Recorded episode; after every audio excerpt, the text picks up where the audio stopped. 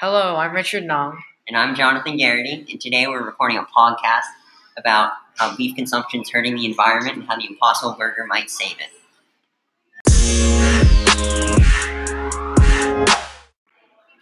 Beef, the delicious meat that has been fueling man since the Ice Ages and has remained the same ever since, until now. Beef is dooming the planet, as it is an extremely inefficient source of calories since it takes 50 to 100 calories of feed to produce one calorie of beef, and lots of land to grow the feed, feed for the cows. There is still hope, though, as Pat Brown, the founder of Impossible Foods, may have a solution. In 2011, Pat Brown decided to save the environment by creating a meatless burger. Eight years later, that burger, the Impossible Burger 2.0, has been released to the public and it has been fooling even the most ardent meat eaters. The Impossible Burger 2.0 is trying to reduce the amount of beef that people consume, as the beef industry is wreaking havoc on the earth. 18% of the current global warming effects can be attributed to livestock, even larger than the transportation sector worldwide. What? Yeah, that's true. Not only does operating machinery cause greenhouse gases to be emitted, but also the cows are the problem. A single cow can exhale 634 quarts of methane per day, and there are, are 1.3 billion cows in the world today. That's a whole lot of methane being put into the atmosphere.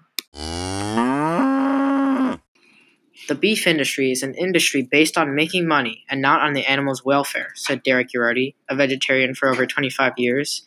Uriarty was excited about the Impossible and Beyond burgers, adding, The Impossible Burger is better for you and better for the environment.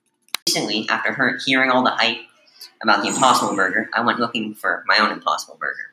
I went to two different restaurants, Friendly Toast and Wahlburgers. However, both of them were sold out of the burger. But when I asked the waiters what they thought of the burger, the waiter at Wahlburgers said that it was so popular that they were possibly sold out. The waiter at Friendly Toast said that it was their go-to meal when they ate there. Although this dearth of Impossible Burgers was very disappointing, the Impossible Burger's popularity is very promising. The Impossible Burger 2.0's flavor comes mainly from the molecule heme.